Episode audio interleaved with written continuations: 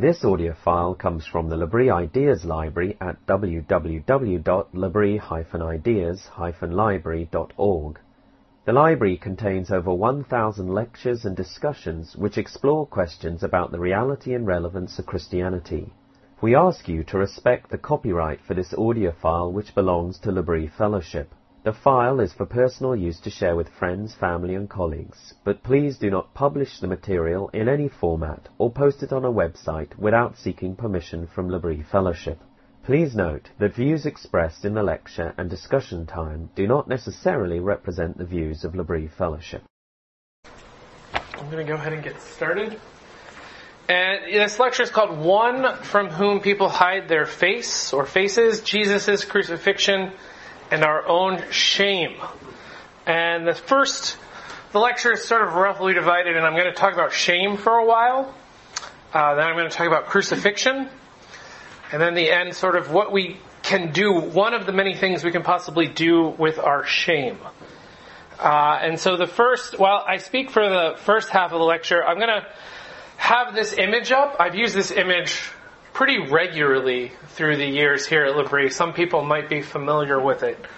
Um, but it's one of my favorite pieces of art. Uh, it's called the Wales Window. And it might be hard to see here, but it says in here, given by the people of Wales, uh, 1963. And it was given to 16th Street Baptist Church in Birmingham, Alabama. And it was given after the events of September 15th, 1963, where four young black girls in their Sunday best were killed by a bomb that was planted in this church by the Ku Klux Klan. And a Welsh artist, a guy named John Petts, uh, was quite saw images of this church with blown out glass windows. He was all, all the way on the other side of the pond, and he was quite moved by this. And he wanted to make a new stained glass window for them.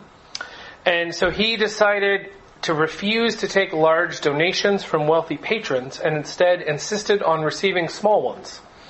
Uh, so the poor, the elderly on pension, and school children who saved their milk money from all around Wales collected their funds and helped fund this beautiful piece of stained glass which now resides in the 16th Street Baptist Church in Birmingham, Alabama.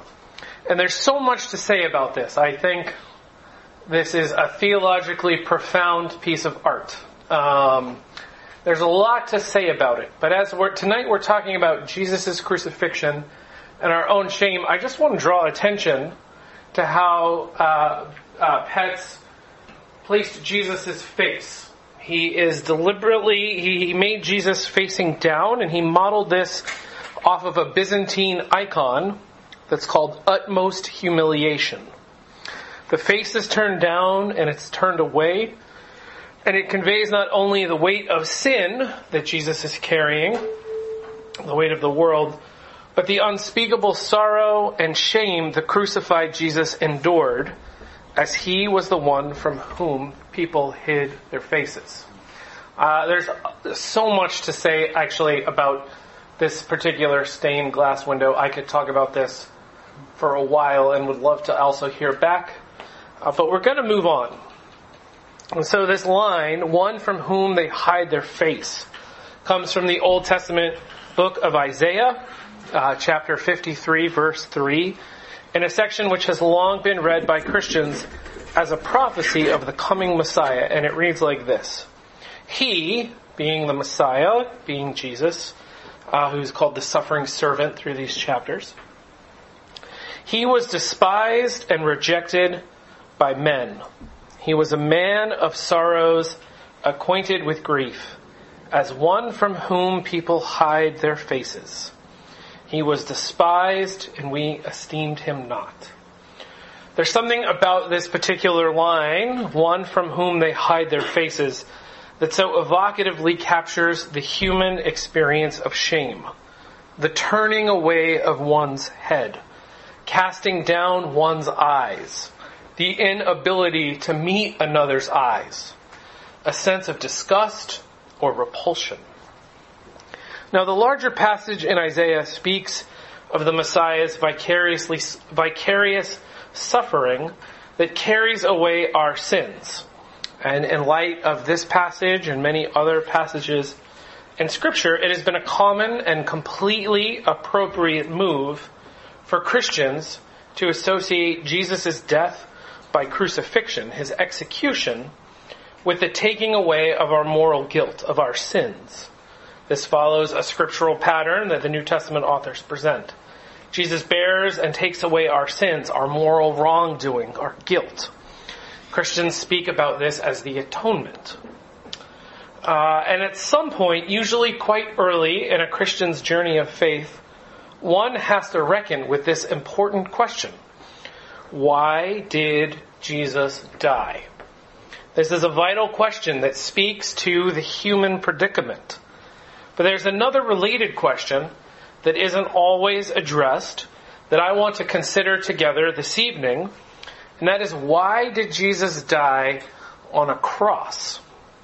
This is a really important question that also speaks to the human predicament. I think it speaks particularly to our shame, amongst other things. Now, shame is a very human problem. It shows up early in the biblical narrative. The first couple, our, our, our first parents, Adam and Eve, prior to the introduction or the entrance of sin, were naked and not ashamed. Yet after the entrance of sin, uh, they go and hide. So sin shows up pretty early. It shows up on the third page of the Bible. But it also shows up quite early in our lives, usually around 15 to 18 months, uh, according to some research. Uh, infants, small children, begin to show signs of responding in shame. Now, I don't know what brings shame into your life. I can imagine. I know what has and what does bring shame into my own life. I know shame is experienced not only through painful and the hard words of others, but I can absorb it through kind of any experience of life. Catching a reflection of myself in a window not exactly liking what I see, brushing my teeth and noticing new gray hairs or perhaps just less hairs in general, seeing the sorts of cars that are in the church parking lot and then realizing the sort of car that I drive, thinking back in throughout my life, getting new shoes or actually going to school with my shoes and seeing other kids' shoes uh, that were newer and nicer and were usually Jordans, uh, or bringing home a test and getting, I think, a fairly respectable 94, but hearing, what about the other 6%? There's lots of things that can bring shame into our lives, and there is a lot that has been written on shame. Shame has re-entered, I think, our public discourse thanks to the writing of people like Brene Brown. Um, and shame has not meant the same thing in all times and all cultures, but in particular tonight, I'm going to look for help and for guidance from a particular person, a man named Curt Thompson, and his book, um, uh, The Soul of Shame, retelling the stories we believe about ourselves which I think is a really helpful resource. And thanks for a pro tip from Nikela. He's he has a podcast that I think in some ways, well, it does. It walks through the same material as the book, but it's a little bit better than the book. Actually, he's a little bit better in person than he is uh, in writing. But it's uh, he he's a helpful person. He's a psychologist. Uh, he's a therapist, and he's done a lot of work on the relationship between psychology, neurobiology, and the Christian faith. Um, and he he writes and works on a particular type of shame, what he calls this is a big big phrase here, intrapersonal neurobiological shame. So intrapersonal meaning it's within an individual, neuro meaning it you can see it in the brain how our brains work, and biological it has to do with our body. So it's a single person's experience of shame, it's neurological, and it's embodied. Now, I really appreciate the way Thompson describes shame. He speaks of it as the following. So this is a longer quote from him. Shame is an undercurrent of sensed emotion of which we may either, uh, which we may have either a slight or robust impression that should we put words to it, would declare some version of I am not enough, there's something wrong with me, I am bad, or I don't matter. So it's a sensed thing that we feel that when we put words to it, it says things like, I'm not enough. There's something deeply wrong with me. I am bad and I don't matter. But before it's a conscious, articulated thought, think Thompson, um, it's an experience that we feel in our bodies prior to putting words to it. Shame is a sensed feeling that we undergo and eventually, often in a pretty quick amount of time, a split second, we attach words to, we give meaning to. The words again are often, I am wrong, I am bad, I am not up to this, I am the problem, I am inadequate. And it's worth saying sooner than later, kind of at the outset, that not all shame is wrong. Being shameless is not an aspiration uh, for any of us. This is why we're so disgusted with all of our politicians, both on the left and on the right. They are people who seemingly have no shame. Uh, and, and it's also worth noting there are a lot of things we are inadequate for in life. This is part of being a creature. I am inadequate to play quarterback for the New England Patriots. I am inadequate to run the Boston Marathon right now, uh, though I might not be if you give me uh, six months. A friend of mine has told me it takes six months to get in marathon shape. Um, Yet shame does its most damaging work because it often sneaks in and it tells us that we are inadequate for the matters of our own lives, which we're often very capable, capable of living into. We hear, we tell ourselves things like, I'm inadequate to be the right sort of father, I'm inadequate to be the right sort of friend, to be the right sort of employee, to be the right sort of son or daughter, to deal with my pain, and in all of these things, the message we also absorb is that we are wrong. We are bad and the problem is us. These are moments of shame, and in them, Thompson writes, they exude the aroma of being unable or powerless to change one's condition or circumstances. So we'll feel entrapped by this. We feel stuck. We feel a bit of stasis, that we can't move out of this. Now it's worth spending a moment while we're thinking about shame, while I'm talking about shame, to differentiate between shame and guilt. These are not the same things, nor should they be treated as such. And the more I've read about this, the more I've thought about this and talked about this, I've grown to really appreciate uh, my colleague Dick's uh, work in this area, where he's explained the difference between guilt and shame in his book, Beyond Identity, which all of you L'Abri students should be reading uh, at the moment. But he says that they use uh, two distinct standards of evaluation morals and models. Morals and models. Guilt is a failure of morals. We experience guilt because we've broken God's law and we've done something that is wrong with our behavior. But shame is often a failure of models. We're not the sort of person we aspire to be. We're not the sort of person we think ourselves to already be. So the difference is between morals and models. And Dick highlights three ways shame and guilt can relate. They can overlap. You steal something, let's say you steal a candy bar, or maybe you steal a car, or um, I was going to say an MP3 off of the internet, but that's like shit that dates me. People don't really do that anymore. Um, you experience guilt for taking what isn't yours, and that's because you've broken a law. You've done something that's wrong. But in these same moments, you can experience guilt or you can experience shame because you didn't think of yourself as someone who steals. You didn't think of yourself as someone who's a thief. And in these moments, it's actually hard to differentiate. It can be difficult to differentiate between these two experiences. And I'll be honest, this is not the sort of shame I'm particularly interested in talking about tonight when they overlap like this. The second is uh, that guilt and shame and uh, this is the thing that I'm more interested in thinking about tonight, can be experienced independent of each other. You can experience shame, the sense of not being enough or being wrong, for something that's not wrong. That's something, it, it's not broken a moral law in any way. For instance, you could feel shame for struggling to grow hair, for being bald. You could experience shame for having skin that doesn't really tan in the summer. It just burns. Uh, you could feel shame for being born into a poor working class family. And in these things, we're not the people we aspire to be, but we haven't done anything wrong. It's just part of who we are. So this is the thing I'm more interested in, where guilt and shame uh, are independent of each other, or we, our experience of shame is not coming from uh, uh, a moral failure.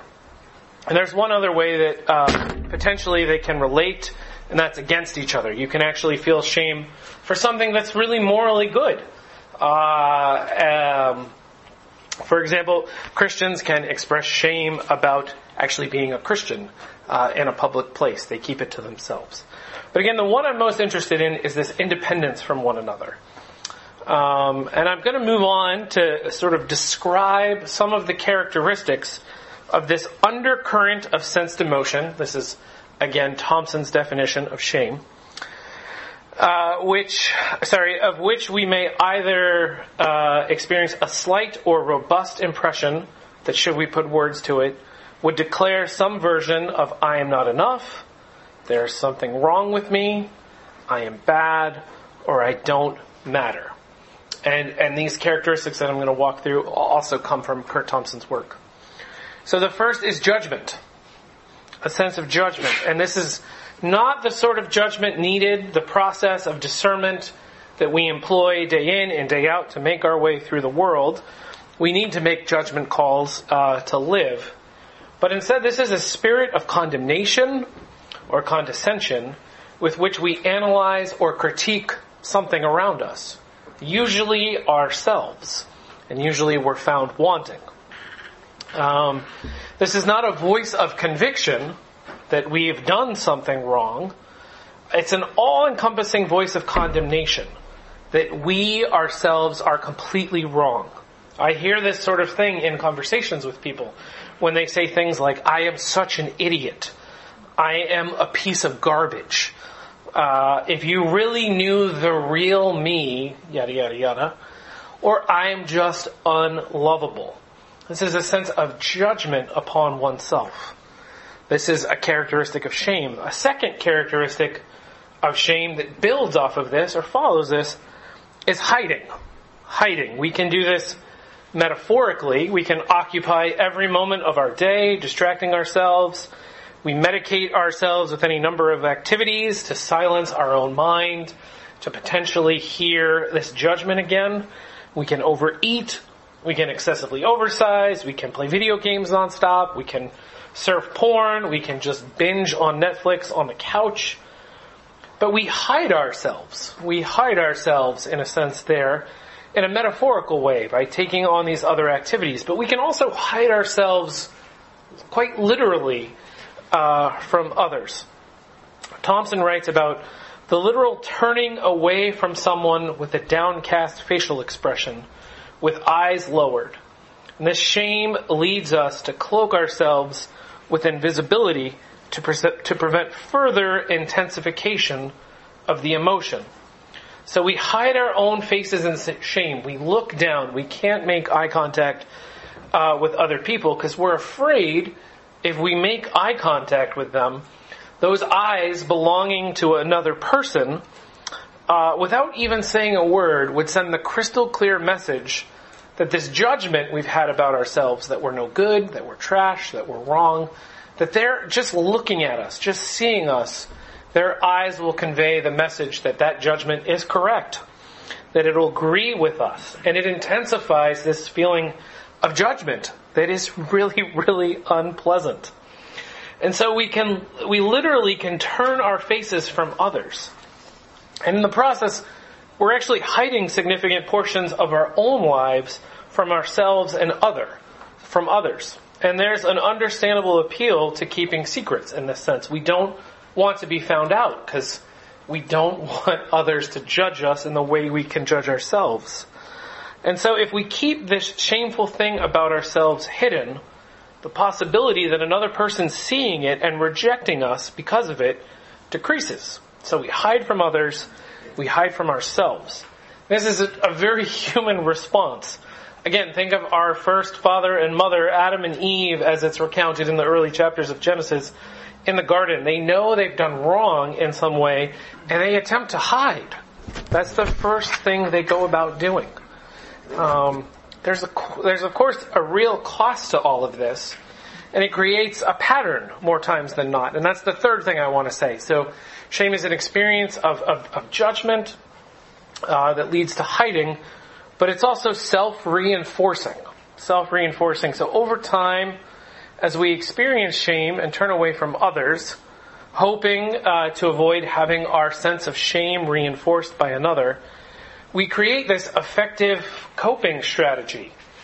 But instead of ever confronting the claims that shame is making about us, these claims that we're inadequate, that we're bad, that we are the problem, that we're dirty, that we're unlovable, as we run from these, these feelings, as we try to hide from them, it actually only reinforces the message. And in the process, it just creates more shame. Thompson writes, this dance between hiding and feeling shame itself becomes a tightening of the noose. We feel shame, and then we feel shame for feeling shame. Shame begets itself. So when we run from shame, hoping to avoid its painful claims about us as people, we're not confronting it in, in, in an unintended way, we're empowering it. We're reinforcing its message about us and we continue to run further and further from us. And it doesn't take a lot of imagination to see what happens next. What happens next is we find ourselves disconnected and isolated. That's the fourth, fourth characteristic. Isolation and disconnection. And I think this is the goal of shame. Isolation and disconnection. If judgment, hiding, and reinforcing become deeply embedded patterns, we will inevitably find ourselves alone or at least deeply fragmented, with significant parts of ourselves hidden and, and protected from others. And again, this tragically and unintentionally, we cut ourselves off from ever finding healing in these places that shame is speaking about us. And I, I say this about, it keeps us from, from healing, because I think really, and I'll get to this later, a path out of shame is vulnerability being honest with people who are around us, and hiding and this self-reinforcing, it, it, it keeps us from connecting with others. Uh, and as it reinforces this, it, it, it sets us more and more apart from others. The final characteristic is just mental fixation, which makes sense. Thompson writes, When I experience shame, I find it virtually impossible to turn my attention to something other than what I am feeling. I can become overwhelmed with the activity of my brain and my prefrontal cortex goes offline. I begin to construct a narrative that predicts a bleak and pessimistic future. I can only see myself as being intolerable to others, and I sense the impossibility that this feeling will ever end. Over and over and over again in our mind. We fixate on this. So again, the characteristics he highlights are judgment, which we don't want to experience, so we hide from it. And we don't feel it, but as we hide from it, we reinforce the message. We give it more plausibility. This makes us more and more isolated and disconnected from others, and it becomes our only food for thought. And I think Thompson's work is really helpful for us to see that so often shame walks a fairly predictable, sometimes seemingly inevitable trajectory. It, uh, and it, it ends in a hell of utter isolation, is what he calls this. Uh, he speaks about, again, the initial turning away of one's face leads to a place that was never imagined quite literally isolated, emotionally quarantined, and alone. Now, this is a quote from him. He says, our desperate attempt to de-escalate the awful sensation that we are enduring at the moment by, by turning away, and turning our gaze and a body and body away from someone, we seek as expeditiously as possible to reduce the actual painful feeling of being exposed. We don't want to be seen for the things that bring us shame. We're not aware that we are simultaneously reinforcing this deeply felt notion that we are in fact shameful. Little do we know that this neurophysiological response in the long run only serves to reinforce our proclivity to reactivate the very state we are seeking to escape. Um, not least because we often find ourselves having to cope with uh, the state, uh, this state, uh, while we're in utter isolation. Uh, and then he actually says some neurological things that are sort of wordy, and I'm going to skip. But basically, our brains find it very hard to get out of this place like this, and so we feel stuck, and we're unable to imagine or see another perspective on our own lives, another perspective that is at all plausible. So I've been talking about shame for a while, and we've been having this image uh, of the Wales window from 16th Street Baptist Church, and we're going to talk about Jesus's uh, crucifixion. And you might be wondering, what does all of this have to do? This sort of psychological uh, pop talk have to do with Jesus's death on a cross? And it's a good question. And so for this next part of the lecture, I'm going to move to another piece of artwork to have behind me. Um, uh, Andres Serrano's Piss Christ. Uh, this is a work of art some of you might be familiar with. It's one that I um, I, I enjoy significantly less uh, than Petts' Wales Window. And it's a photograph that was first displayed in 1987 and it caused a firestorm of controversy and the controversy still continues. Just a couple years ago, this this photograph was attacked uh, at a museum in France. Uh, people, someone like threw a rock at it to try to destroy it. But it's a it's a photo of a plastic crucifix, and it's submerged in a vat of the artist's urine and blood. And at the time that it was released in 1987, or that it was unveiled in 1987, uh, a Republican senator from New York called it a despicable display of vulgarity. And he was particularly upset because Serrano had received uh, about $15,000 of, of stipend from the state of New York, and so he was frustrated that taxpayers' monies went to this, this picture of a plastic Jesus submerged in urine uh, and blood. But I think it makes an appropriate background image for our question for tonight. What does shame have to do with Jesus' death on a cross? And I find the words of Episcopal priest and preacher extraordinaire. She's getting on in her years, but I think she is one of the best preachers in America, hands down. Uh, Fleming Rutledge. This is a quote from her um, massive book, uh, which you can see where I got the first image from. Uh, her massive book, The Crucifixion Understanding the Death of Jesus Christ. Uh, I think it was Christianity Today's Book of the Year in 2017, 2016, maybe. Um, but she says this in this book. She says, if Jesus' death is construed merely as a death, even a painful tortured death, the crucial point will be lost. Crucifixion was specifically designed to be the ultimate insult to personal dignity the last word in a humiliating and dehumanizing treatment. Degradation is the whole point.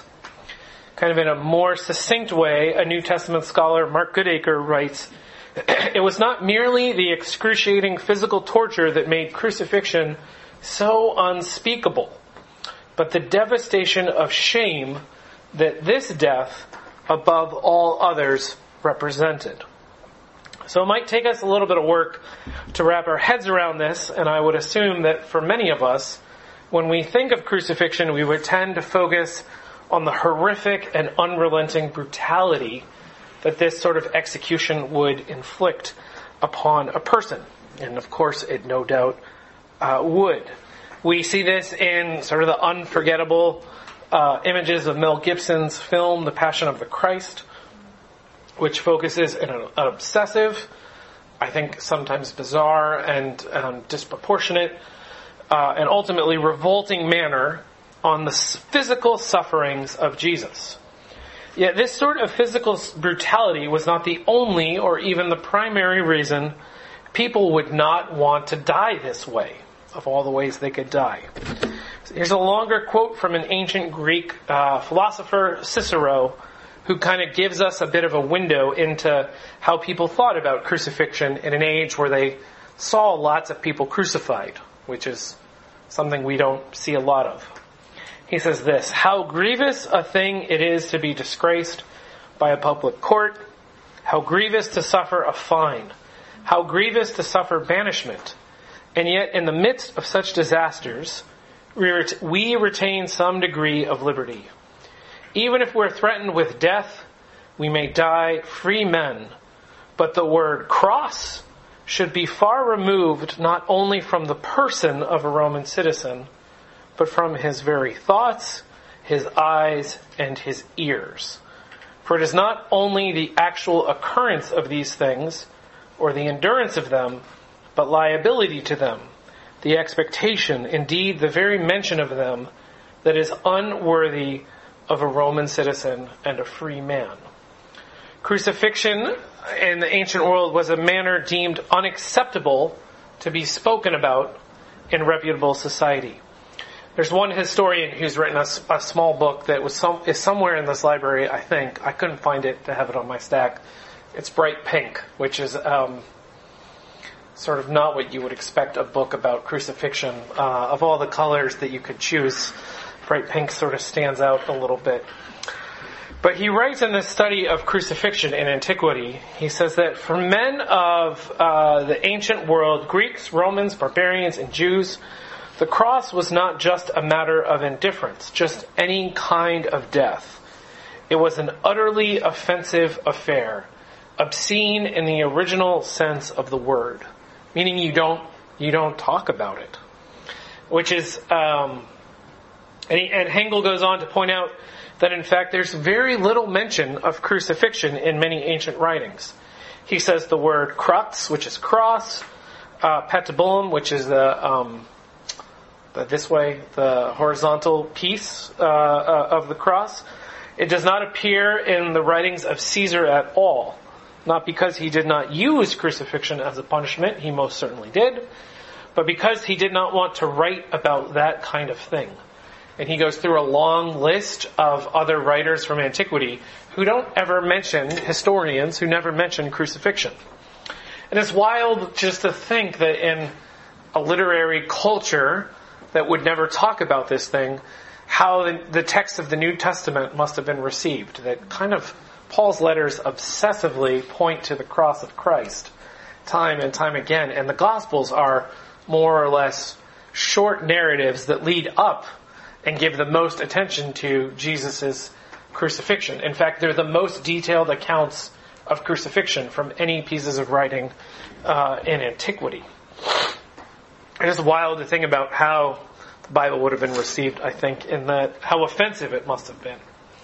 But to be executed in this fashion was to have your personhood mocked and your identity obliterated. This sort of execution was something too low and undignified for a Roman citizen to speak of. Though again, it was something they no doubt saw with some regularity. Crucifixion was an execution that was reserved exclusively for lower classes, for slaves, for foreigners, or criminals. And one ancient lawyer that is in Hengel's book um, assures his fellow Roman citizens that if it ever comes to it, they could count on more humane forms of execution instead of crucifixion, they could count on being burned alive or being decapitated, which were uh, less uh, shameful forms of death. But crucifixion was just reserved for those who were considered to be not fully human. Uh, we see this at work in one of the ways that crucifixion was spoken about. It's called the damnatio ad bestias uh, which roughly translates to condemned to the death of a beast.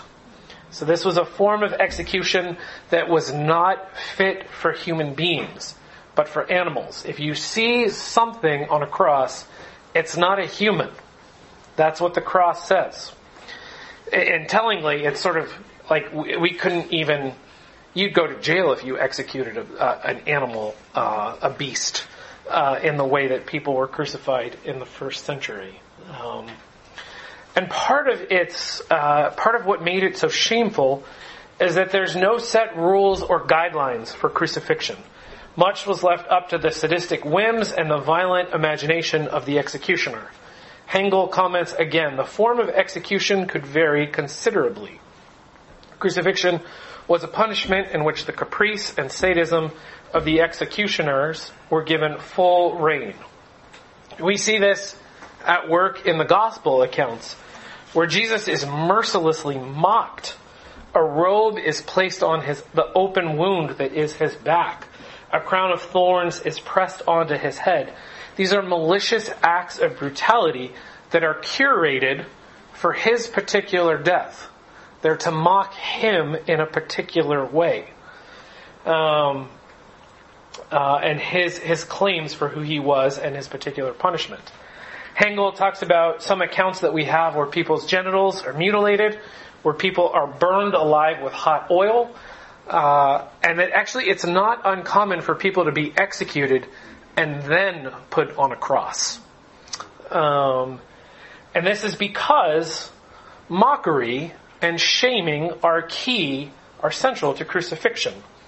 Another scholar, Joel Green from Fuller Seminary, notes that the crucified were executed publicly, situated at a major crossroads or on a well trafficked artery. They were devoid of clothing. They were left to be eaten by birds and beasts. Victims of crucifixion were subject to optimal, unmitigated, and vicious ridicule. End of quote. Uh, the public nature of of this is sort of akin to like a grotesque Roman public service announcement, if because this was often used against people who were trying to uh, cause an uprising against the empire uh, for criminals or slaves who were trying to revolt and find uh, their freedom. And it, it, again, it's this like grotesque Roman public service announcement. If you're thinking of attempting sedition against the empire, or transgressing our laws, our laws which bring order and stability, your fate will be no different from those who are hung out to die. So it happens in a public place. And also what is central to it is nakedness. Nakedness is something that is often left out of our visual representation of Jesus' crucifixion, kind of through the history of, of artwork on this. There's usually a loincloth of some sort or a conveniently placed shadow or something. Uh, but it was most likely that victims of crucifixion were executed completely naked. And this was to deepen the shame, and it adds sexual humiliation and abuse to physical and psychological torture. One can reasonably imagine that this unwanted public nakedness of a circumcised Jewish male like Jesus would have made him a target for sexually abusive mockery by Romans who were carrying out his execution and were themselves not circumcised. Recently, pastor theologian Elaine Heath has referred to Jesus being stripped naked against his will and put on display prior to his crucifixion as a calculated act of sexual violence in Jesus' culture, as in the Middle Eastern, as in Middle Eastern cultures today, to be stripped naked in front of a watching crowd was an act of sexual violation. So it's hard to imagine a more humiliating event than what's going on here. Curt Thompson comments on this. He says, We find it virtually impossible to look upon his naked form, or even consider it, given how embarrassing it feels our own discomfort is revealed even in the way we represent it artistically. With few exceptions, depictions of this event usually portray Jesus' loins covered with a cloth. So to be clear, I'm not arguing or thinking there should be a different way to per- portray Jesus on the cross. That's maybe a different discussion. But it is something that we have through the ages had to hide our faces from. We don't want to look at this. The horror of this sort of vicious public shame is in many regards hidden uh, from our comfortable sanitary lives. There's not many parallels between our lives today and something like crucifixion in the first century. Uh, this, this public humiliating torture of a person that obliterates their personhood. But there is at least one event from our relatively recent past that I think makes some uh, some interesting parallels uh, to the calculated shame and pain of crucifixion, and that is the lynching tree. The parallels between crucifixion and the lynching tree are brought out uh, in the work of uh, black liberation theologian James Cone. Uh, he's someone whose work I really appreciate, but I often struggle with and often disagree with. Um, but he, um, yeah, this book in particular, I think is, is is quite compelling in certain ways. But in this book, The Cross and the Lynching Tree, he writes, both the cross and the lynching tree were symbols of terror, instruments of torture and execution, reserved primarily for slaves, criminals, and insurrectionists the lowest of the low in society. Both Jesus and blacks were publicly humiliated, subjected to the utmost indignity and cruelty. They were stripped in order to be deprived of dignity, then paraded, mocked, and whipped, pierced, derided, and spat upon, tortured for hours in the presence of jeering crowds for popular entertainment. Now, I've had this picture, this piece of, of art from Andres Serrano up for the second half, second part of this lecture. And knowing that it's uh, a, a, plastic crucifix emerged in urine and blood, uh, maybe it disgusts you, maybe like much of modern art, modern art, uh, it perplexes you a little bit, or maybe it makes a little bit of theological sense to you. Uh, someone who has found uh, some theological sense to this this this piece of art is a poet named Andrew Hudgins, uh, and I think he's probably found some sense that perhaps Serrano didn't intend or was himself aware of uh, at the time, but I don't I don't particularly know. And he wrote this he wrote this fairly incredible poem in response to this piece. Um, and I'm going to read it uh, to you all, uh, leading into sort of just the final section of this lecture. And it's a poem. It's for Serrano, uh, and it's called "Piss Christ." So he says this. Well, actually, that's not how you're supposed to do a poem. I think uh, it's a, quote from a book. Sorry, uh, I'm new to the poem thing. Um, all right, "Piss Christ." If we did not know it was cow's blood and urine, if we did not know Serrano had for weeks hoarded his urine in a plastic vat, if we did not know the cross was gimcrack plastic, we would assume it was too beautiful. We would assume it was the resurrection, glory, Christ transformed to light by light because the blood and urine burn like a halo.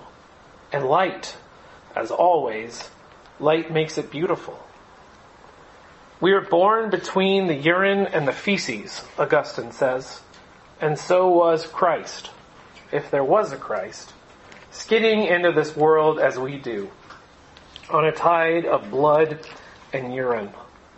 Blood, feces, urine, the fallen world is made of what we make. He peed, ejaculated, shat, wept, bled, bled under Pontius Pilate, and I assume the mutilated God, the criminal, humiliated God, voided himself on the cross, and blood and urine smeared his legs. The piss Christ, thrown down in glowing blood, the whole and irreducible point of his descent. God plunged in human waste and radiant. So why did Jesus die on a cross? I think Hudgins is on to something. God plunged in human waste, both literal excrement and figurative shame, and radiant. I love how the writer of the letter to the Hebrews puts it in the beginning of the 12th chapter. One of the parts in the New Testament that I think one of the writers in the New Testament that connects shame and the cross in an explicit way, uh, which Paul doesn't do as often, the Gospels don't do as often, but the, the letter to the Hebrews does. And so I'm going to read a little longer part. Therefore, since we are surrounded by so great a, great a cloud of witnesses, let us rid ourselves of every burden and sin that clings to us, and persevere in running the race that lies before us while keeping our eyes fixed on Jesus, the leader and perfecter of our faith. For the sake of the joy uh, that lay before him, he endured the cross, despising its shame, and has taken a seat at the right hand of the throne of God. Consider how he endured such opposition from sinners, in order that you may not grow weary and lose heart. It's that language of despising its shame. Uh, a literal rendering of it would be thinking nothing of it, disregarding it, not taking it into account, countering or disagreeing with the message that shame is sending. This is an intentional posture towards shame. It's not a reactive one towards shame. Jesus has sought out shame by choosing to die on a cross and he does not blink in its presence when the hour comes. The shame of crucifixion, the very worst that could be thrown at him, doesn't keep him from the possibility of joy. The message that the shame of crucifixion sent, this is not a person on the cross. This is a beast. This is a criminal. This is trash. This is something that is wrong he faces all of this head on and he undoes it. Perhaps we could say in choosing to undergo crucifixion, all the while re- disregarding its shame, thinking nothing of its shame, Jesus puts shame to shame and he robs it of its power. There's a well-known Puritan writer named John Owen who wrote a massive book that I haven't read uh, on the atonement and he calls it The Death of Death in the death of Christ.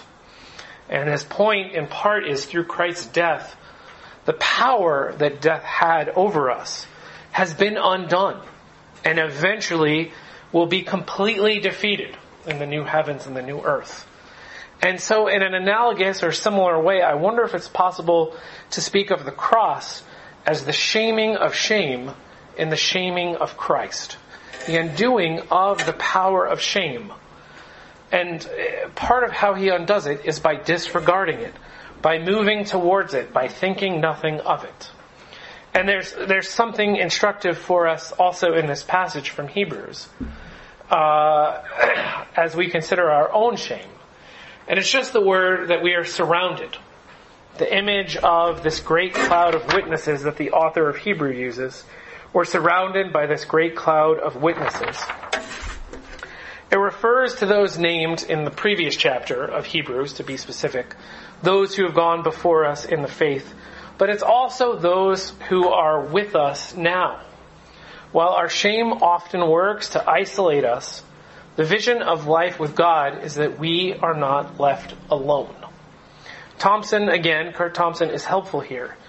He writes, Our struggle against shame is begun not by ourselves, but in the company of trustworthy friends, family members, and spiritual mentors. Concrete, concretely, this means regularly and intentionally revealing our most hidden shame in the context of those relationships that comprise the great cloud.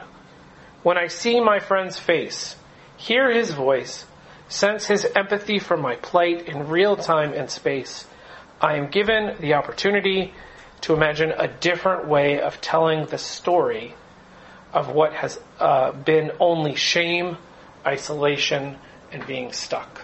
Now, this, of course, takes time, it takes perseverance, it takes much more than listening to one lecture.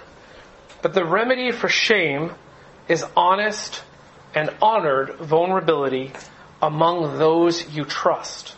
It's worth, I think it's worth repeating. The remedy for shame is honest and honored vulnerability among those you trust. You can't get more vulnerable than being exposed naked on a cross, like Jesus was. Then this image, in particular in Hebrews, of the crowd of witnesses is, is a group cheering us along as we run. Because we're surrounded by them as we run this race. They're cheering us on. These are people who are rooting for us, telling us the truth about our lives and countering the voices of shame that are so loud in our own mind. Again, Thompson, he says this, I've said elsewhere that we are all born into the world looking for someone looking for us. And that we remain in this mode of searching for the rest of our lives. When we acknowledge our shame, it resonates with the shame carried by all of us. With confession, and in confession, shame is given the opportunity for response, someone can speak to it, exposure, and ultimately the healing in the life of the listener as well as the speaker. So learning to tell the truth about our lives, being vulnerable about who we are in the places that shame communicates to us our unworth, our complete wrongness, it's, it's really counterintuitive work. You could think of this sort of like emotional nausea. Uh, throwing up is awful. No one wants to throw up. Um, but most of the time when you throw up, your nausea is gone. And there's something analogous to this with shame when we move towards it with others who trust, who we trust, who honor it and are honest with us. We realize we're not alone in it. And what it's telling about us isn't the whole story about us or the whole truth. It doesn't get to have the final word on us. Yet when we run from it, we actually validate its message about us and its voice gets louder and stronger. But when we set our eyes on Jesus and we surround ourselves with a great company of witnesses, maybe a few friends, a trusted mentor, and we run towards him, his power, the power of shame can be undone. And throughout the biblical narrative, from at least the third page, uh, when sin enters into the world, we see a God who moves towards shame who doesn't run away from it. Our first parents hide in shame, but God comes looking for them. Where are you? Who told you you're naked? He comes looking for them.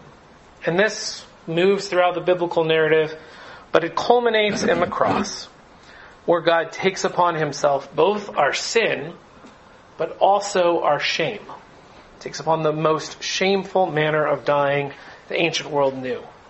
God is plunged in human waste and radiant. And that's what, that's actually where I'm going to stop. Um, I've spoken for quite a while. Um, you're free to get a cookie. You're free to leave, go to bed. Uh, but you're also free to ask questions. I will respond to them. I may not answer them. I might actually not respond to them. I may just deflect them. Um, uh, but yeah, um, we're open to have a conversation here uh, for as long as anyone would like to about any of these things. And I'm just going to move it off of this picture back to this one that I like a little bit more. Significantly more. Yeah. I really love what you said about the, the surrounded by a cloud of witnesses kind of holding us and so we don't need to feel ashamed. It has felt to me often in the church, particularly in the more conservative church, that certainly when it comes to certain things, sexual sin in particular, that we're surrounded by a kind of cloud of judges. Mm, yeah. And yeah, I just wonder if you could Like, why is that? What what's Yeah. missing? Yeah. Because it, it it's awful for those who, who feel the shame and are met with that judgment. Yeah. Yeah. Does anyone else have a any thoughts on that immediately? I'm just gonna. Yeah. Yeah. Go for it, Maria. Yeah. It just when you start, it shame is created when you categorize sin and you elevate one sin above the other, but gossiping about your coworker is just as simple as like you know having or even following through with like same sex like urges. Like they're the same. They're still sin. So it's just like i'm wondering a lot of that shame is it due to the creation human creation of categorical sin? You know like Like we have a hierarchy of sin. Mm-hmm. Yeah, that maybe mirrors our culture in some way. So like mm-hmm. greed can kind of get covered over by being a, a savvy business person. Um, uh, yeah, where in certain sins, like you mentioned, like sexual sins, uh, become uh, are, are, are very pronounced and yeah. Yeah, I, I don't. I, I, I would I would really be slow to venture exactly why. Um, I think it's definitely incredibly painful. I think they're also like those sexual sins are so pervasive, you know. Uh, but they're just some ways that we can keep them hidden, and then when they come out, yeah, I know. I um, yeah. Does anyone have any thoughts about that, or? Mean, a great cloud of judges does sort of sound like evangelicalism to me. And I say that as someone who, you know, is evangelical. Um, uh, so, question, why are there, why is sexuality such a, a magnet for shame? yeah, yeah, Yes, I think in many ways it isn't in many, for many people today for whom there are no sexual boundaries that are important. yeah, So it's, it remains an area where there are boundaries for some people, and it remains an area where there are no boundaries for other people. And, and you are, again, going back to you saying about morals and models. I want to do a whole lot with heroism here, because there's shame. Experiencing shame is an experience of being unheroic by your standards of heroism, whatever Yeah. they might be. And they would be very different from different people. yeah, And so a huge amount of shame we experience is from having cracked and weird and hopelessly secularly constructed heroes. yeah, And so we'll, we'll be tyrannized by our own shame because we've got all the wrong heroes. And, and the, the, the relativity of heroism just explains a huge amount of how why shame lands as it does in different people in different ways. Hmm. Uh, so it's, uh, I think it's, and of course the culture is nowhere near unified in terms of our view, view of sexual. Yeah. It's. Do you, do you have any thoughts on why it, it does still seem like prevalent in the church?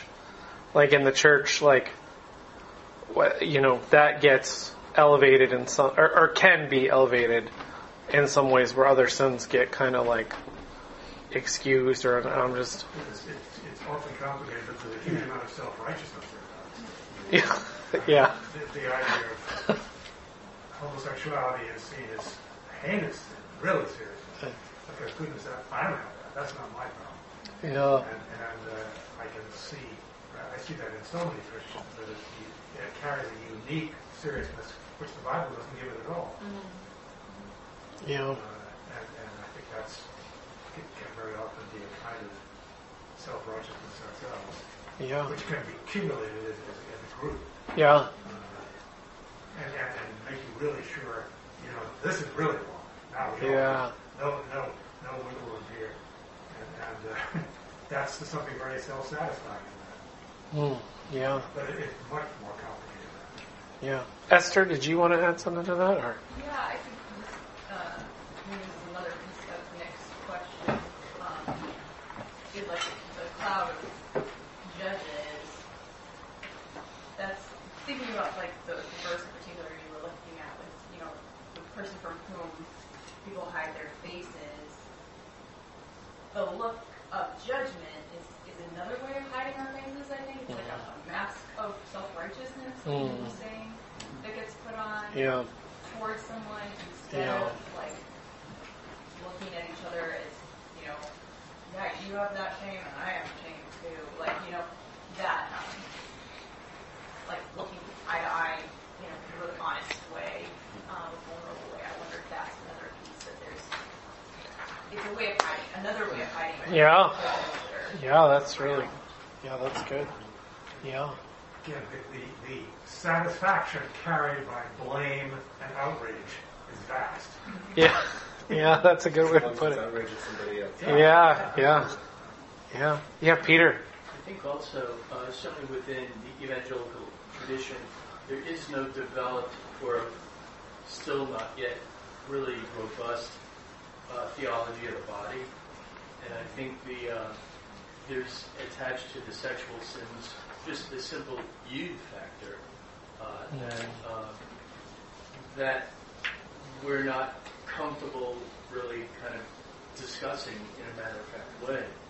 Uh, and the uh, and, and kind of akin to that, uh, I, I think of um, Ezekiel's take Hmm, on sin mhm. of Sodom, which is not Hmm. what you read in Genesis, but it's more what is it, sin of greed and uh, self-accumulation and, and, and things of that nature. And I think those sorts of sins, uh, because they're more subtle and hidden, but still um, affect all of us in, in some ways, uh, we do kind of turn from because the others are the easy targets, as, uh, as, as Dick and others were saying.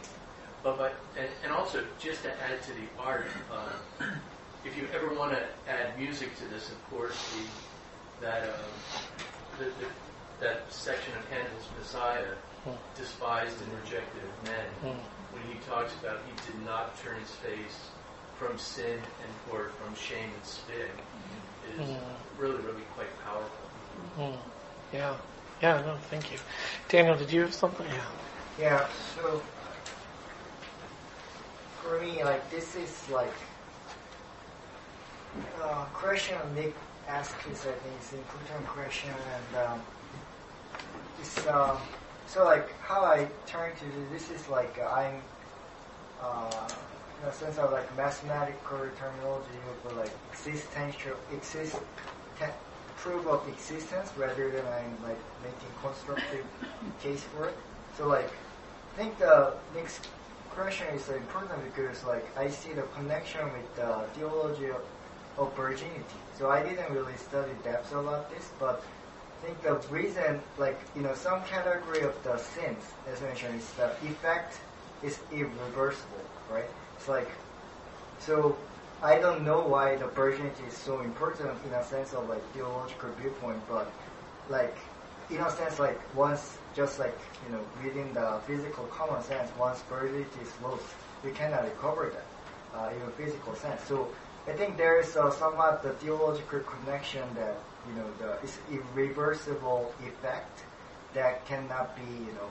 Uh, I, as mentioned, I, I didn't really think deep about this, like what's the deep connection with the theological of why and uh, like why sexual sins are so considered highly because as mentioned, like it, it, it has I think some kind of irreversible effect compared to maybe just let's say stolen money, right?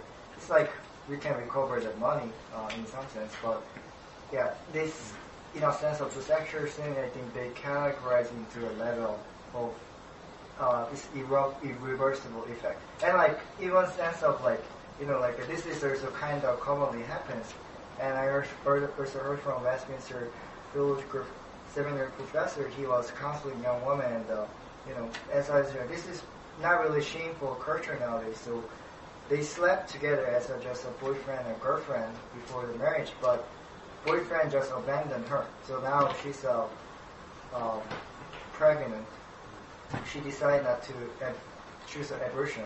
So like, uh, you know, and, and she kind of you know come to the church and uh, repented, but still she have to carry the consequences of rest of life. Now she's with a kid, right? So that's why, like as mentioned, the, this level of like sin, in some sense, as a you know, it's not just like merely like one level of it, but as I mentioned, she needs to also carry the rest of her life for this consequence what she has done. So I think yeah, that's the, as mentioned. I didn't really think deep through to the level of like Yeah. theolo- theological connection to the virginity to the this, but yeah, it seems like this is one of the irreversible effect there. In some sense, you know, that makes this is like a know, hierarchy of some level Yeah. in this uh, category. But like in like some murder is also Yeah, yeah, something that's that's, right. like You can have irreversible. Is that yeah? I'm just trying to follow. Yeah, Yeah. I've not thought of that in that way, but yeah, yeah, then Just wondering whether another aspect of of, uh,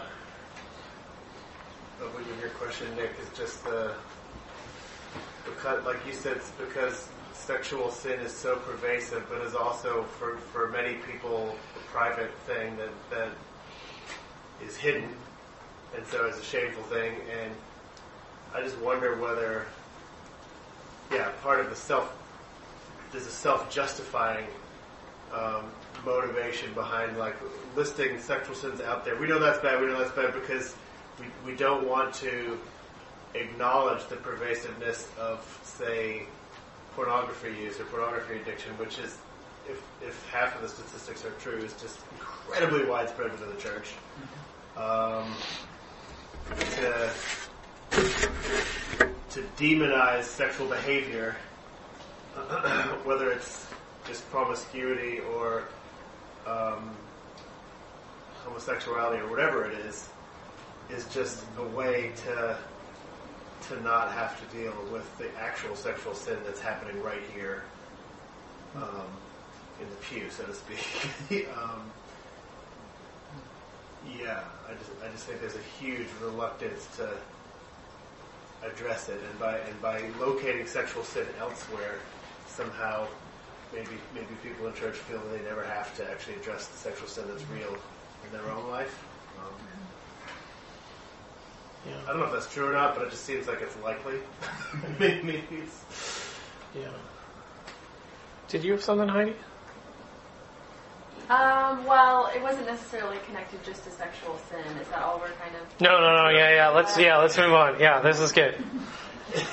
Yeah, because I was Yeah. thinking it's interesting, um, like what Ben was talking about too. But as far as Mary goes, right? Because like we're talking about the Virgin Mary, but it's like Jesus Himself lived a pure life, and so He still had full of shame. You know, like and even when she was pregnant and became pregnant, she was a virgin, obviously. So his life kind of started in shame in a way Mm. because it felt like it was this, you know, accidental pregnancy, seemingly. And so, yeah, it was just super interesting too, talking about, you know, like sleeping around, what have you. But it's like Jesus himself started in shame in a way from a Jewish culture when you're looking at culturally.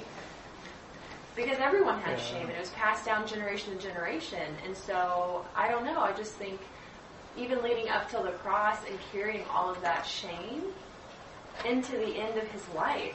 It's just kind of crazy that we are going through this, talking about it, and saying, yeah, shame is possible, regardless of whether it's short term, long term, you can be healed from it. But it was like his entire life, he was carrying that.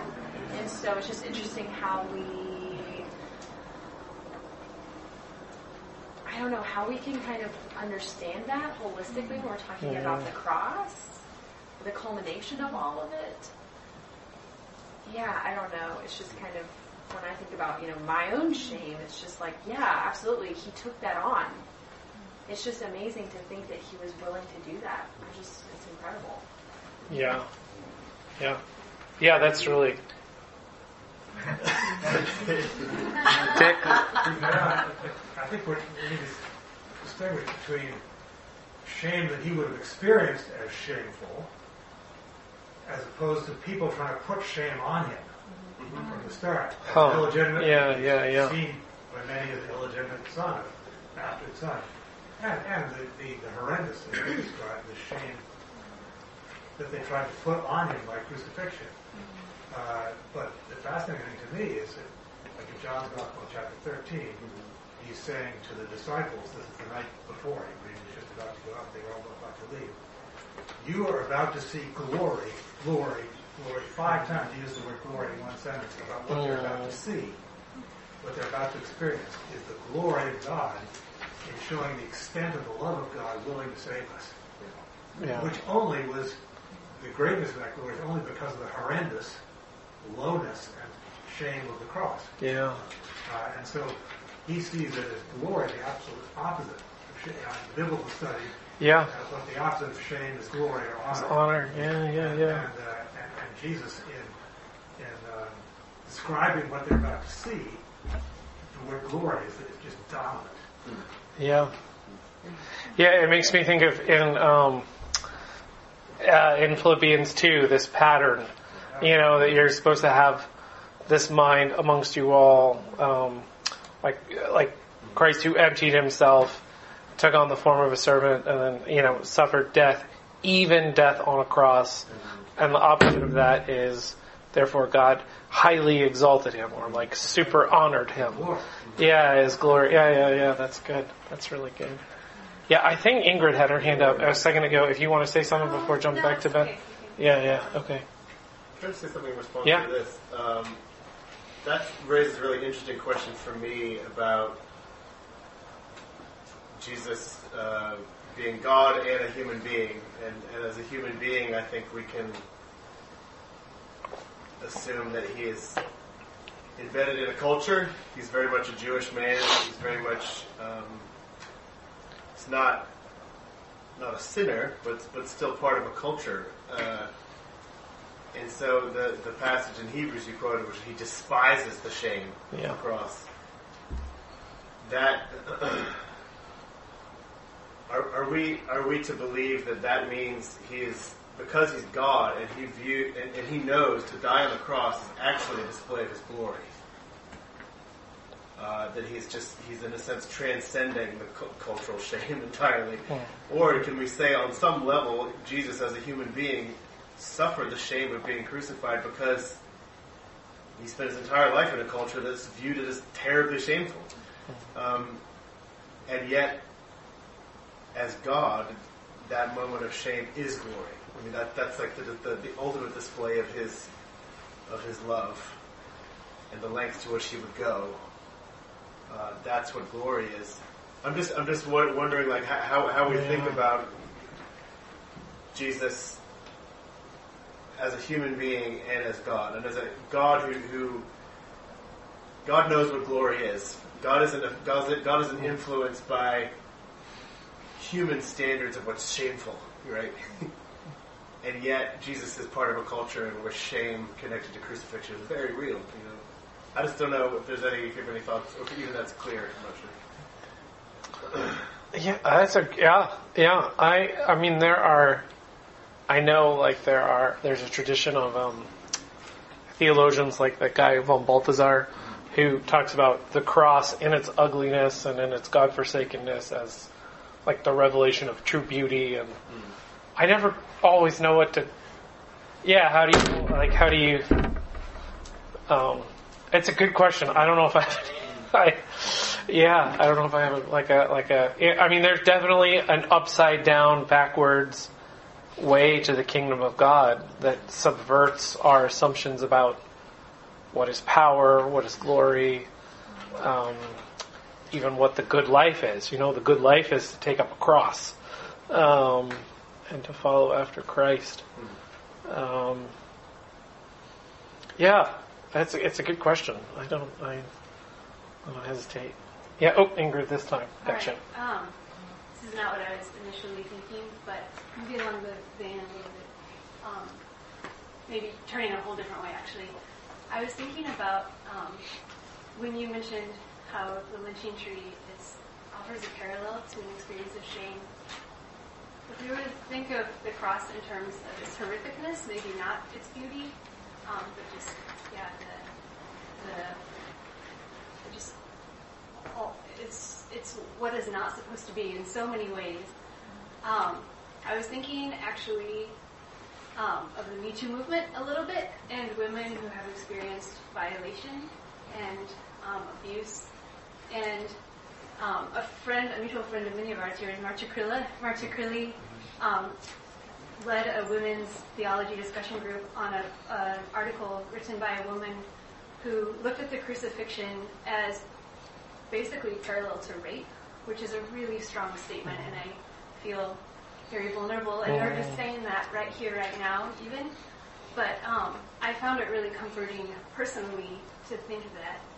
Um, and I thought, I wished other women who have had experiences of violation would have that opportunity to see, um, like literally, Jesus was penetrated in ways he shouldn't have been, like by spears, like physically in his body, and how powerful that was. Considering, like Joshua, I think you once said, like Harvey Weinstein was like the um, ideal Roman male, Yeah, yeah. right? And like Jesus is the antithesis of this. Mhm. Like he is being um, made powerless, being subjected, penetrated in ways that like no Roman male, as shown by like the authors you were talking, you were referencing, would ever want to endure or come near to. And so for what it's worth, I just want to put it out there, um, like perhaps um, if there are women who are wondering, who have wondered, who have never even considered that Jesus' pain could be relevant to their own pain, Mm. it was a great comfort to me to think, like, just because, like, and men certainly experience abuse and violation too. I don't want to overlook that. But as a woman with a woman's body, it was really powerful to me to think, like, Jesus has known, like, violation to such a degree, and I could, I started reaching out to him, and knowing him as the man of all sorrows, and acquainted with grief, it made it, like, more relatable to my own past. And so, for whatever that's worth, um, I just wish, I want to offer that if there are any women who may be in that place um, and have never seen Jesus as acquainted with their own sorrow of violation, the cross um, really is a deep subjugation and violation that could, there's certainly pushback is welcome to, but like could perhaps be related to that experience. Yeah, thank you for sharing that. Yeah, I mean, I um, I don't know, I don't know what you read, but that I've read similar things, which is what why I was quoting Elaine Heath, and that this is a form of sexual violence as Right. well too. Yes. And um, yeah, I had a few. I just for time's sake cut out a few other parallels up, apart from the lynching tree, uh, and one of them was. Uh, thinking about uh, Abu Ghraib, the prison outside of Iraq that U.S. Um, Army men uh, and women, um, and not to just isolate or say this is just like an American thing, because I think this happens in warfare all the time. It was just, I was, you know, in college when I first heard about this and didn't think Americans, my fellow Americans were, especially military, were capable of things. But yeah, just this brutal, inhumane torture of Iraqi citizens to try to get information. That the nature of it was incredibly sexual, and uh, a lot of taking pictures of people naked, putting bags on their heads, making them do all sorts of terrible things to sort of, and, it was part of a long process of like shaming them and psychologically breaking them down and. Um, yeah, it's not that it's it's not that they're like nice pictures to look at or anything, but there is this.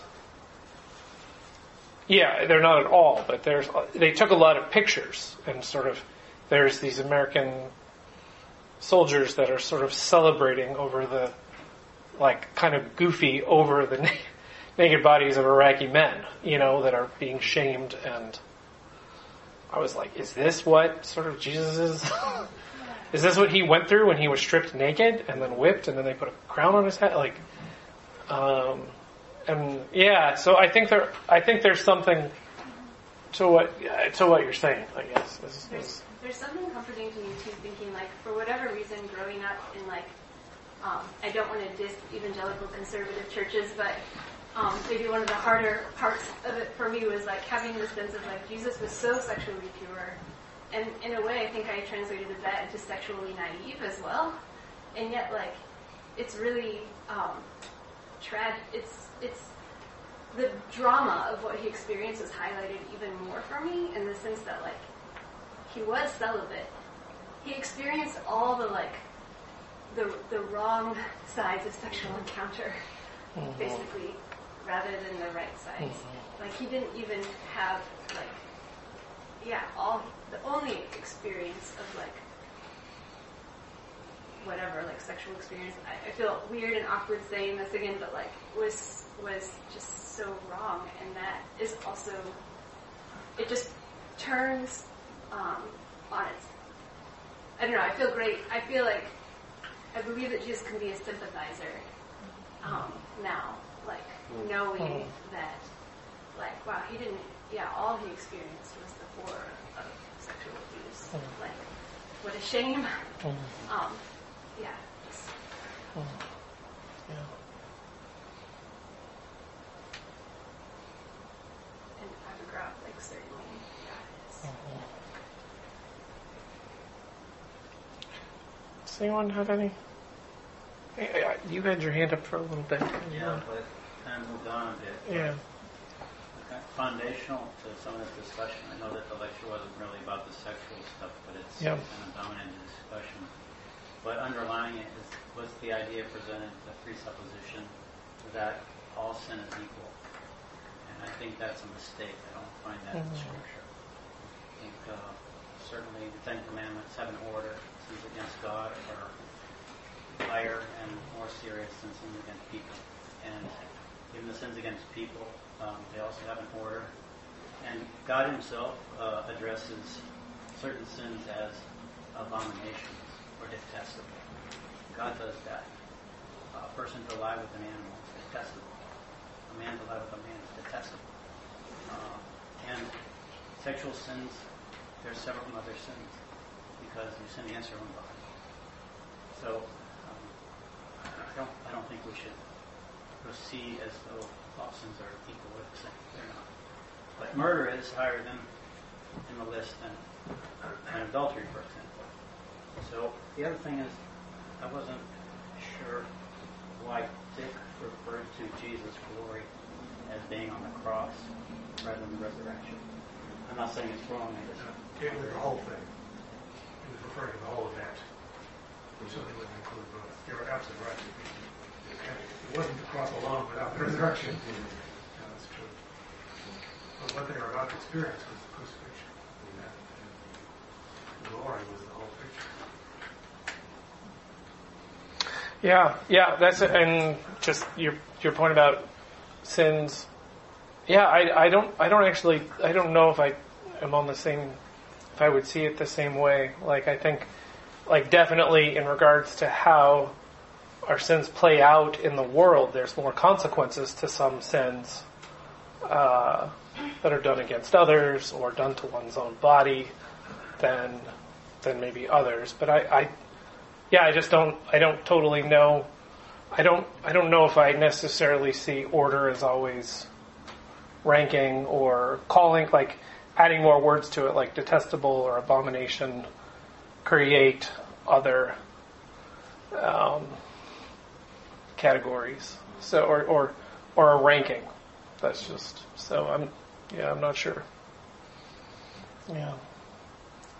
Oh I'm going to take her first because I think she was here for the yeah go for it Lisa yeah. It's um, totally unrelated to anything so Yeah. but Yeah. um, just the thing that's been brought to my mind is, you know, when you talked about, um, you know, the, the remedy and how it's counterintuitive to what we think, but you think of the power of recovery groups, and that's what that is. You, Yeah. You're coming together with others, you're sharing in a safe place, and that's where the healing is. Hmm.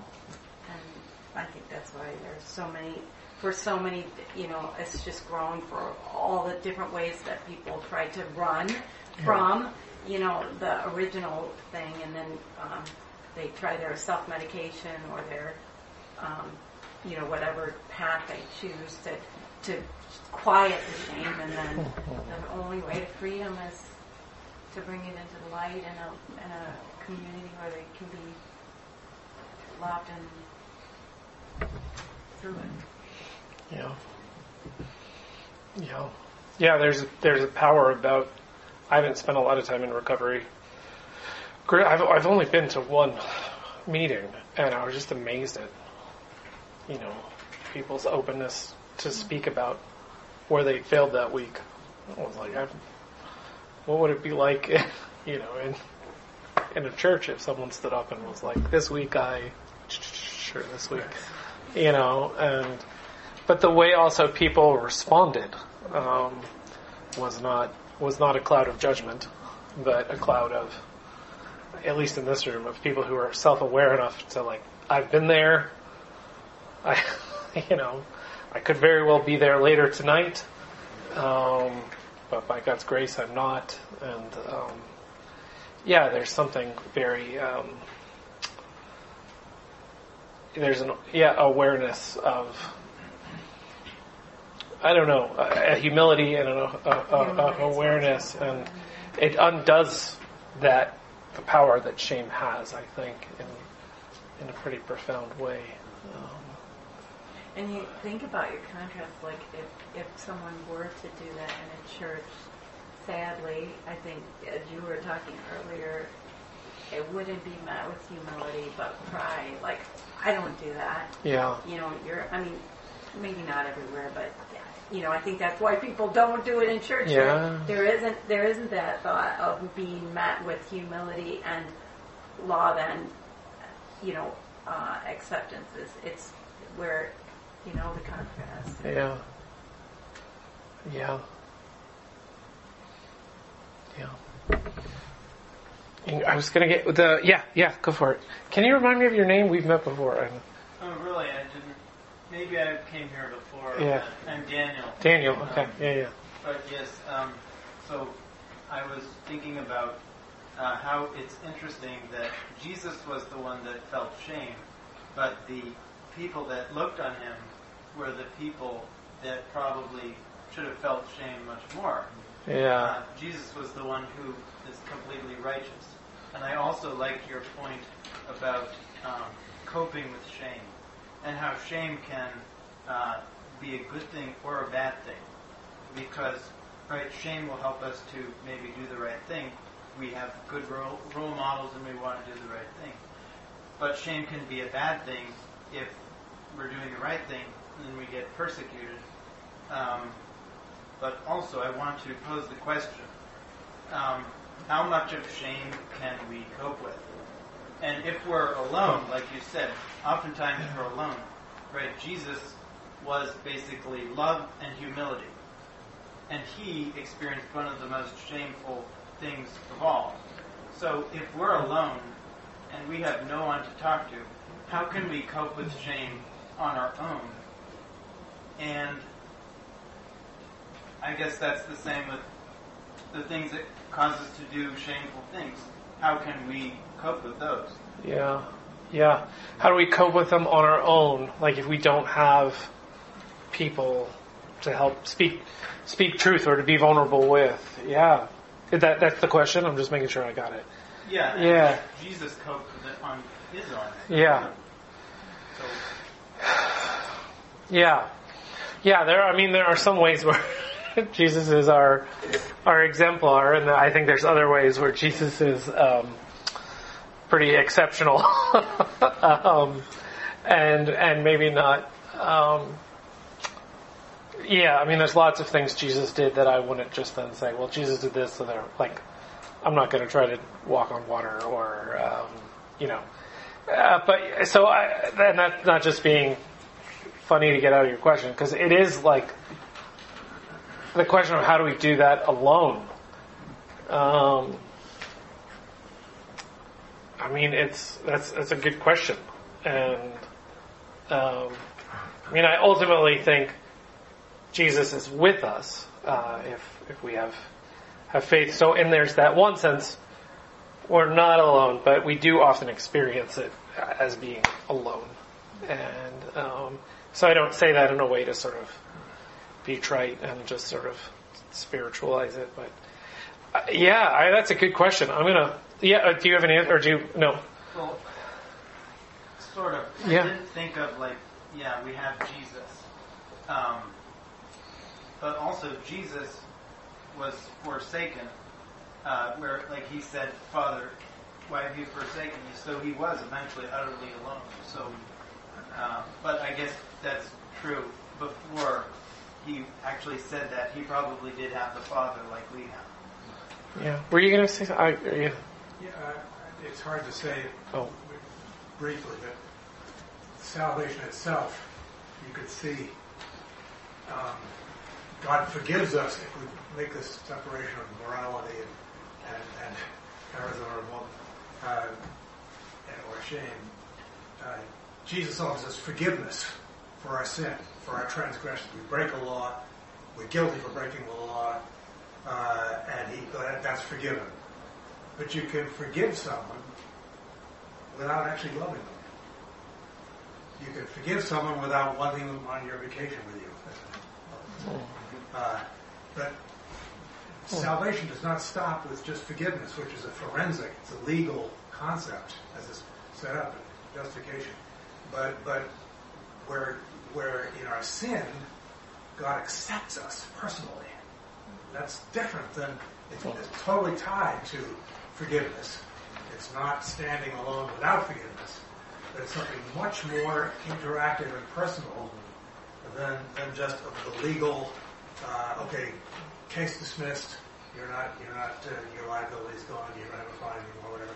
It's, he adopts us into his family, uh, accepts us, welcomes us, and grabs us, and the, the prodigal son gets hugged, he gets a banquet, you know, and that's that's that's the uh, the nature of salvation, uh, and, and that's got to be.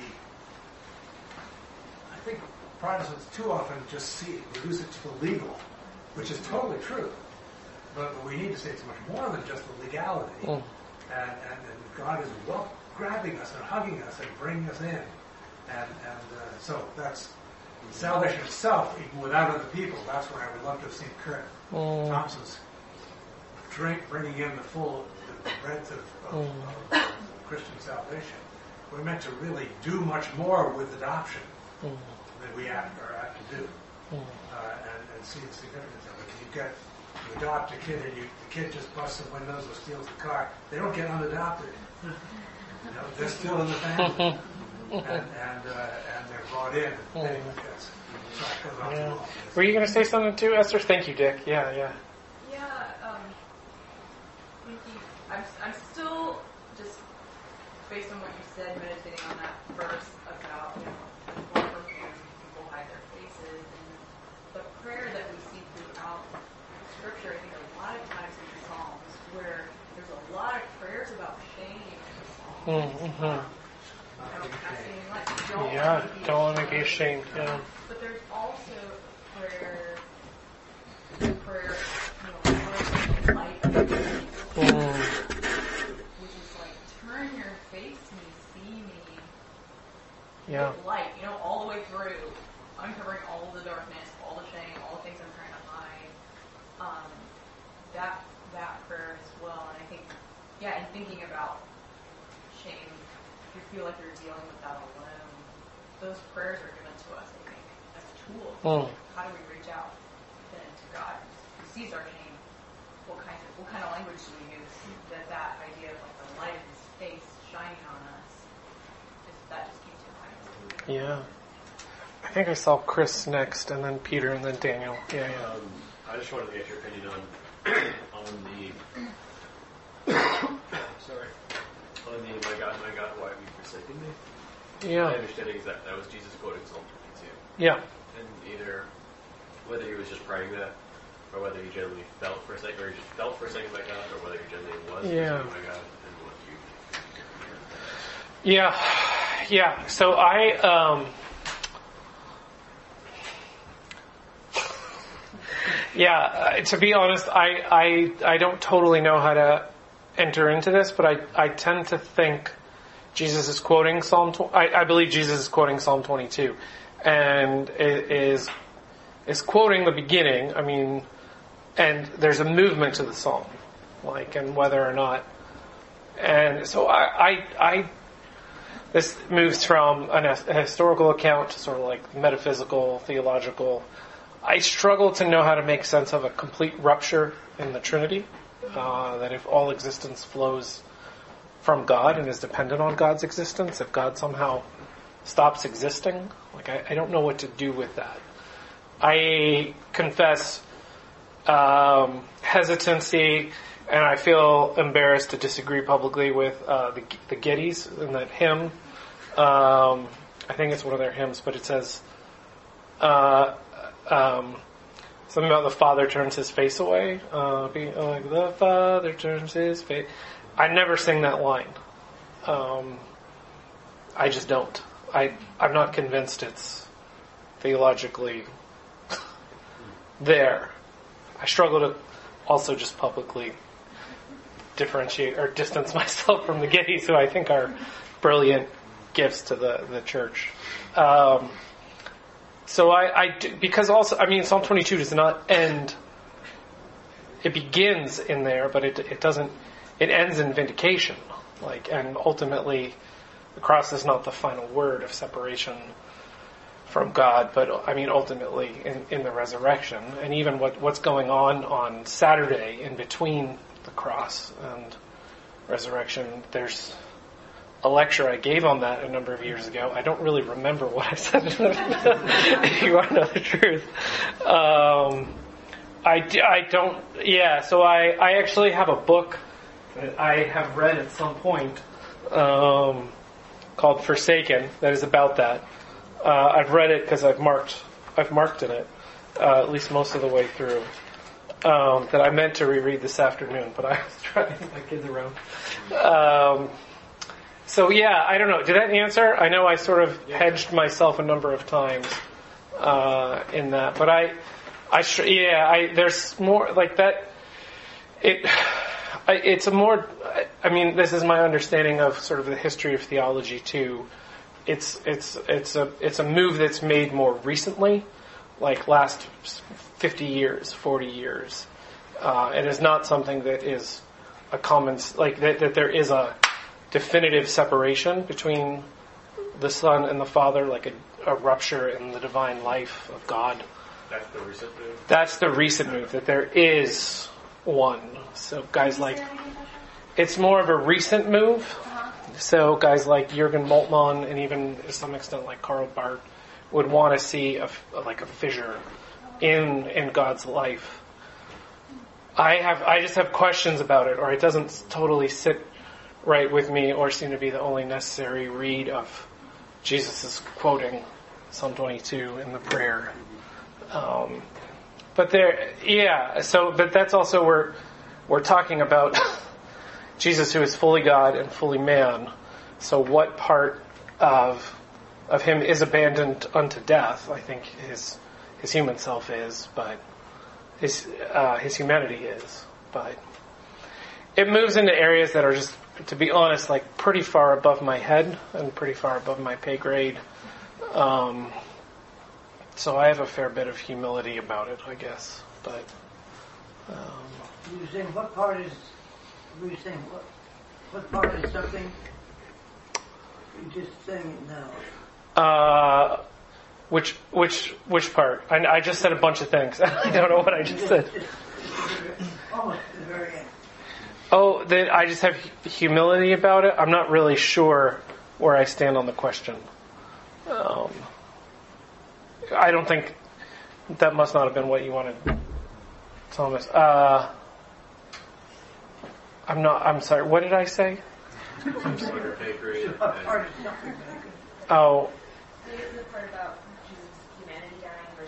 yes, yeah, yeah. So what part is in in, Jesus' on the cross when he says, "My God, my God, why have you forsaken me?" Jesus is fully God and fully man. Is is God turning him back on himself in like like the divine part, or even speaking in parts where we're mo- I'm treading on heresy. Um, but is Jesus abandoned in his humanity or in his divinity? And there are more recent theologians that want to say yes, God in God, Jesus' divinity and his humanity is abandoned on the cross. And that Jesus suffers there, or that the divine suffers on the cross in that way. But yeah. Did I answer it, Thomas? I'm afraid I didn't answer it. I didn't hear that, but you said then. Jesus' divinity did what? Whether the divinity suffered on the cross as well and was abandoned by the Father. So is there a rupture in the Trinity?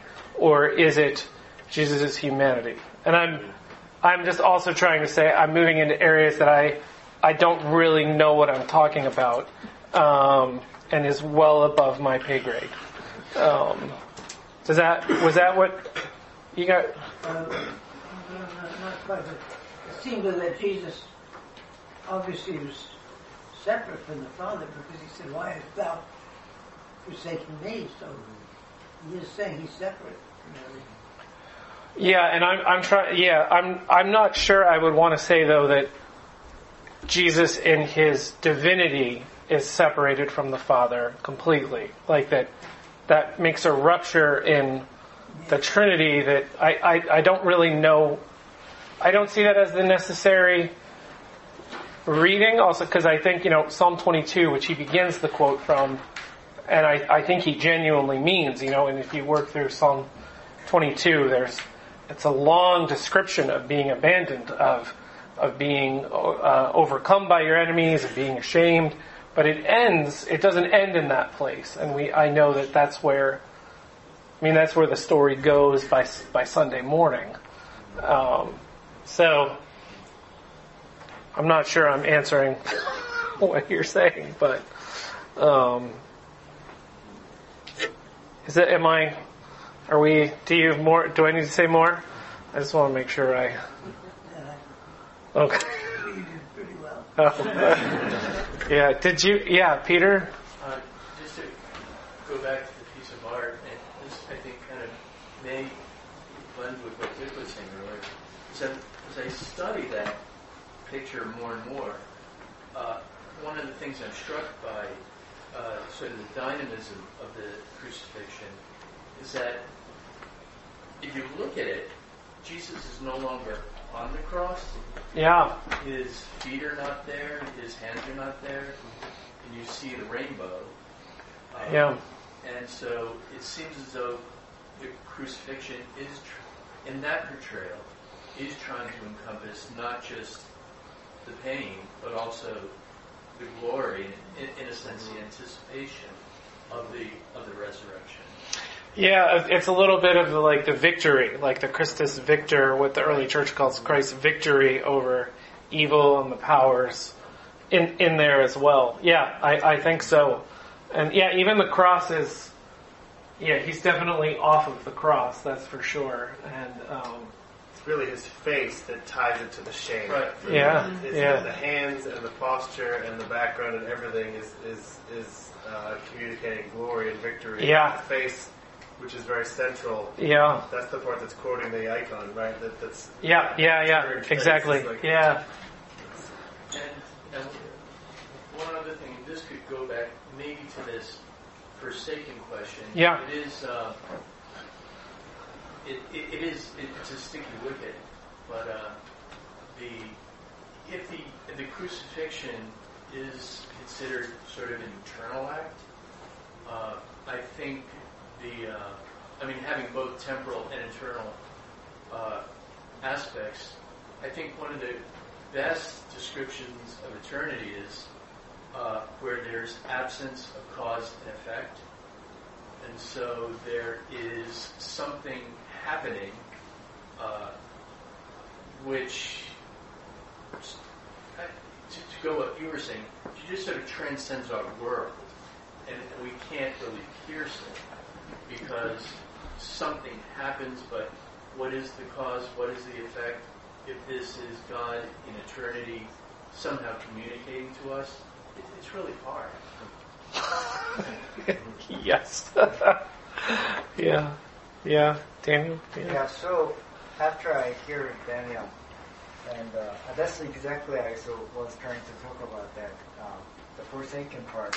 Because for me, when I see that passage, it's the hermeneutic principle we have to apply is uh, Trinitarian uh, hermeneutics.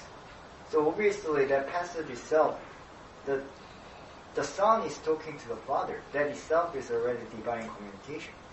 So, which means that, as mentioned, like um, you know, that this passage itself is somehow there is an incomprehensibility like element in it mm. uh, because this is a because Trinitarian principle, and uh, that. But at the same time, while we can get out of it, as mentioned, like we, the as mentioned, the Jesus Christ is a I think one of the my favorite some philosophers, Blaise Pascal, but the paradox, Jesus Christ, the paradox was originated from the Jesus Christ. So even this kind of situations and uh, like like we see this kind of principle, in some sense, like we cannot exactly like how to like, make these connections, like a comparative relationship. In some sense, he was definitely he was forsaken. So, but in another sense, he was he was not in a sense of like um, actually this is Trinitarian principle. So in in some sense, like right, he was he was one, but in some sense he was kind of diversified um, relations there. So that's why like um, like the what we can kind of get out of it, as mentioned, like itself, you know the it's a paradoxical. It's that we cannot kind of make a model like like a quant as mentioned like quantum mechanics.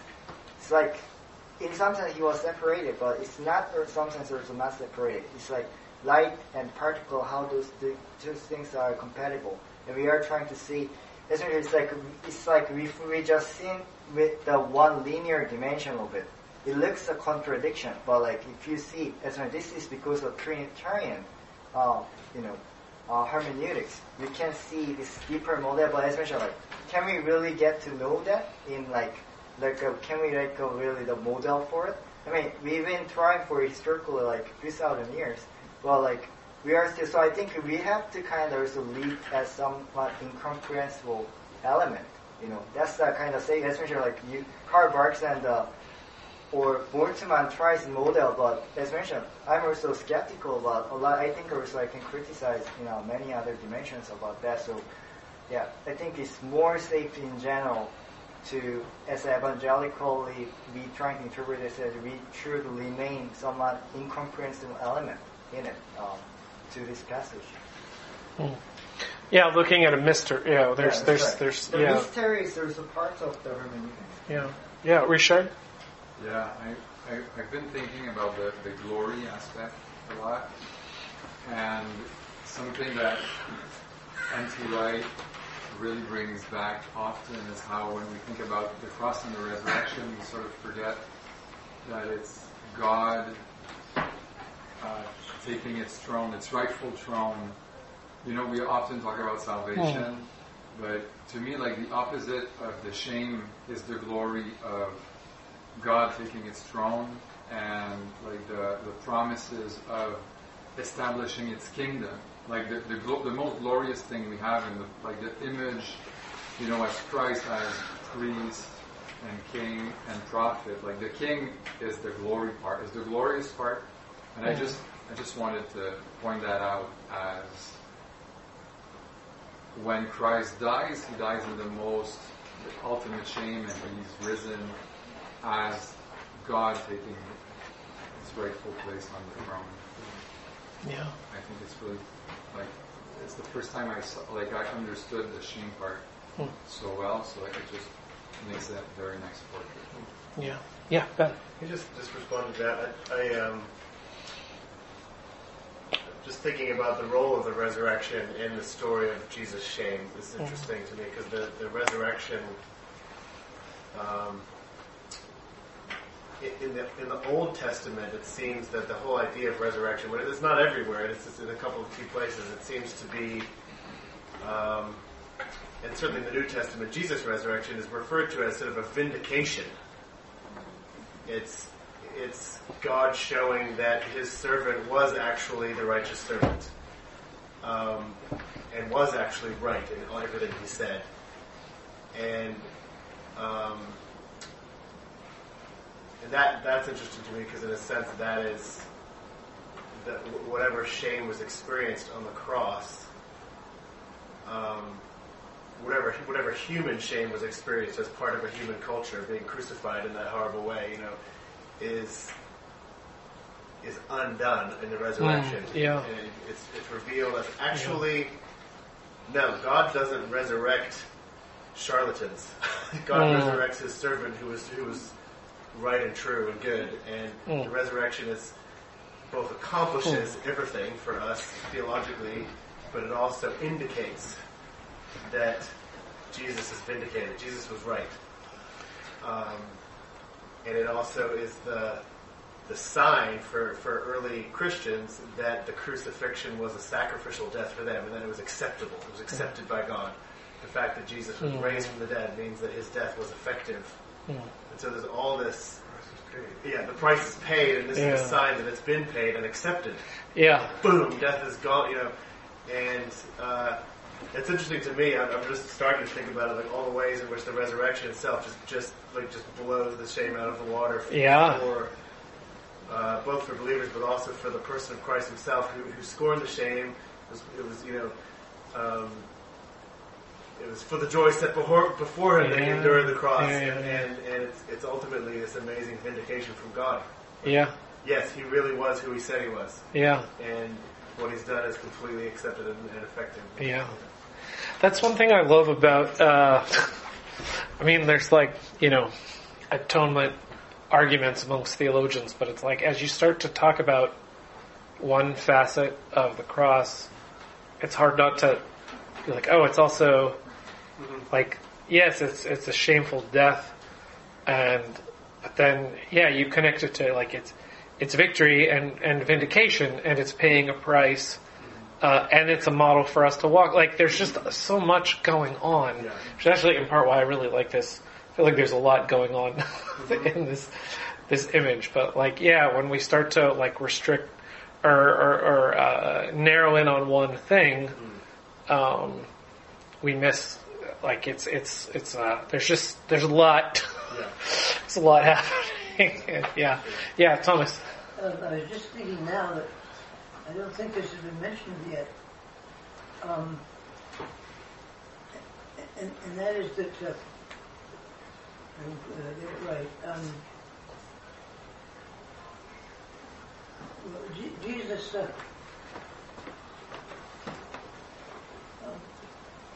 was he, he didn't, he didn't, yes.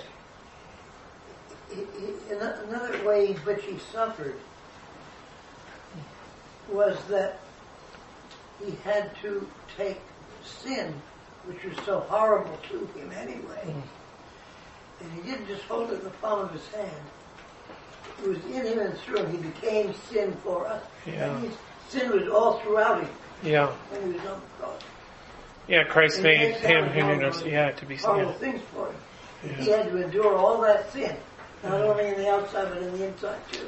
Yeah, yeah, yeah, yeah, yeah. And I, I've, I've heard evangelists say that he was that he didn't uh, um, that he didn't uh, become sin, but the scripture plainly says he became sin yeah, yeah, yeah. In Corinthians, yeah, God made him. Yeah, is that Second Corinthians five or something? I forget.